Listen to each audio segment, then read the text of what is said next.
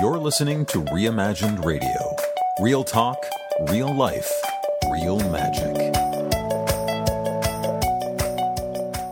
Hello, beautiful people. This is Tracy Carruthers, life coach and expat living in Taipei, Taiwan.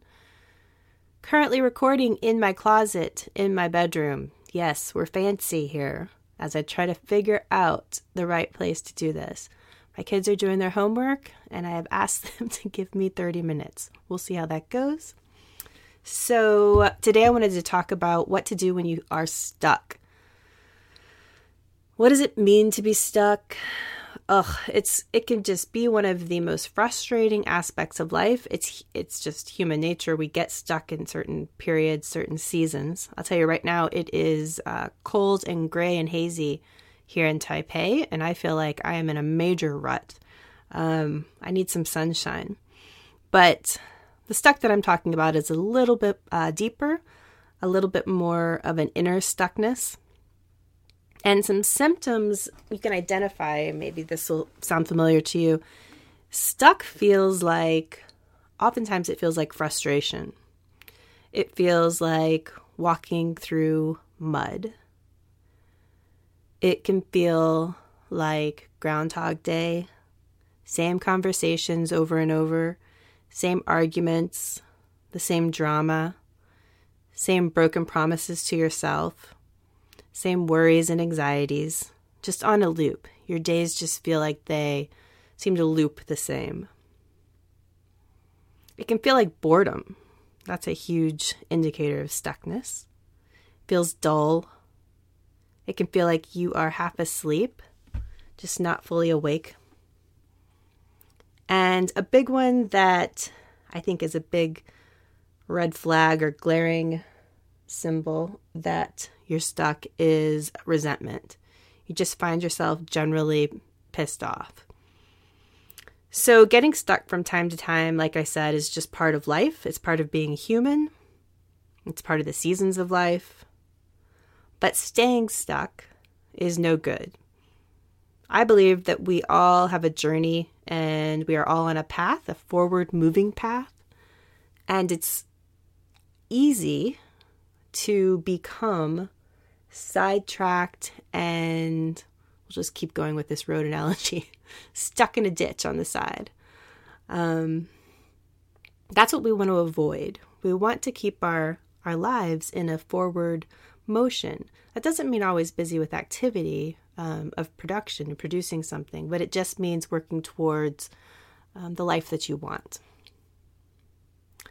So, a few ways to break out of that stuckness. I'm going to have some questions that we ask ourselves. Number one, I like to ask, what am I avoiding? I believe that deep down inside, we all know what we want, what we need to move forward on our path. But it often feels like, or you might hear yourself say, I don't know what to do. I don't know what I want. So, in these circumstances, I would ask, What's nagging at you? And that would give you an indication of what you're avoiding. And it might be something that you wouldn't even think has anything to do with a particular area where you feel stuck.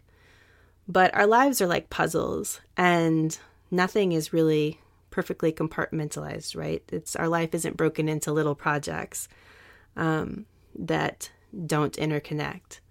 So sometimes one action in one area will release the brakes and propel you forward. So maybe you're avoiding a tough conversation with your partner or spouse, maybe with friends, um, maybe with a family member, maybe with your boss at work. You're just avoiding a conversation that would kind of unstick you from where you are and at least give you an indication of which way to go, of the action to take to move forward. Sometimes we're avoiding asking for what we need. We're avoiding asking for support from people from all the people I listed before, you know, spouse, partner, boss, friends, family.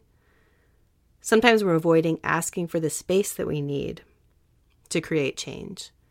And I think this is really vital for women, especially mothers. We let the days go by without creating space for ourselves. We let the weeks go by without asking for the space that we need to do what we want and need to do. And that looks really nice and pretty because we're typically taking care of other people. Something else that we avoid that I think would lead to getting out of a stuck situation is setting a firm boundary. This goes back to the conversation piece, but maybe there's something you just don't want to do anymore, you don't want to talk about anymore, um, a scenario that you want to quit reliving. And that would require a firm no from you. Sometimes we avoid voicing our desires, even. that goes back to asking for what you need, but really digging into our dreams and desires, we tell ourselves a story about why we can't share those. And that moves into the number two thing I was going to talk about, which is our mindset when we're stuck. So we all have personal power. We all have uh, choices, and most of us do um, in our day to day lives. Of course, we have things that we have responsibilities and things that we need to do, but we have a tremendous amount of power to make choices about what we want in our life, what we want our thoughts to look like. And when we give away our power, or we don't recognize the power that we have to create change, it creates a, I mean, that is stuckness right there. Um, and it leads to those feelings of frustration, feeling disempowered. And oftentimes we look outside of ourselves and say, well, I can't do this because of somebody or some situation. I can't ask for what I need. I can't get what I really need because um, these people depend on me, or these people don't listen to me, or my husband doesn't listen to me. We give our power away to other people instead of taking clear action, setting those boundaries, and doing what we need to do. This does not mean it's easy. But when we're feeling stuck, we need to really take an inventory of the power that we have that we aren't using. Are we acting from a space of um, a space of empowerment or are we acting from a victim space? It'll make others mad sometimes. Sometimes it's just for a little bit. They'll get over it. We often have a story behind our stuck that it's hopeless or that whatever we do won't matter. So, in those situations, that's a thought problem that we need to start digging into. And this is where a coach is really helpful or somebody else to really help you identify you're stuck thinking, those ruts where you need to turn it around and create some new pathways for yourself. Cultivate belief. And a third thing to do is to just release it. When you're stuck in a situation, um, I think relationships is a great example of this, where you just feel like you are constantly working, trying to work on something, but you find yourself back at the same spot over and over again with the same arguments. Sometimes it's just that effort of, um, or that energy of striving, of pushing, of holding too tightly to something. It's like a hamster on a hamster wheel. It's just going, going, going, going, and getting nowhere. Sometimes that's a time to take wherever you are stuck and name it, whether it's changing a habit or a relationship or work dilemma or whatever take it and set it aside. And I, I do this literally sometimes. I will write it down on a piece of paper. I'll put it in a little box or in a drawer. And I will very intentionally walk away from trying to solve or extract myself from that stuck point and just open my hands and let it go. And what happens in those situations is that there's a quote, I don't know who said this or where it's from, but it says that you can't solve problems with the same brain that created them. So when we release very intentionally whatever's going on. And then turn our attention to this is the fun part to something creative, to painting, to singing, to dancing, to drawing, to getting out in nature, moving your body, walking, running, um, maybe it's exercise, whatever it is that to get back into your body, to um, the, anything that's creative, cooking, just somewhere to put your attention that is not in that analytical mindset of trying to solve a problem. It's amazing the um, freedom that can be found in doing that and the answers that will show up or not. This isn't a guarantee. But once we release it and kind of loosen up our hold on it, activate that other side of our brain, I really think that that's where the magic can happen. Well, I don't know if you want to call it magic, but where the good stuff can happen. Our brains like to keep us in the same place.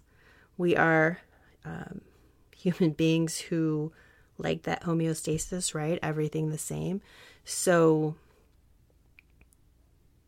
releasing it, kind of letting go of the striving, will create the energy and a new, fresh way of finding answers. All right, I hear my kids downstairs getting uh, getting restless, so I'm not going to keep going. But I think that's a good place to start for where to or how to get out of some stuck energy. It all starts with awareness and really like sitting with your um, sitting with yourself with your thoughts about where you are, why you're there, what the story is that you're telling yourself. Watch for that victim narrative that takes away your power and start slowly rewriting it. And do all of this with a massive dose, with the underlying foundation of compassion, grace, and the knowledge that you are worthy of this work, that this is part of being human, and that you have done nothing wrong to get stuck. This is just life. So, with all the things and all the work that we do, we do it with immense compassion, grace, and self love and kindness towards ourselves. All right, have a fabulous Monday, and I'll be back another time.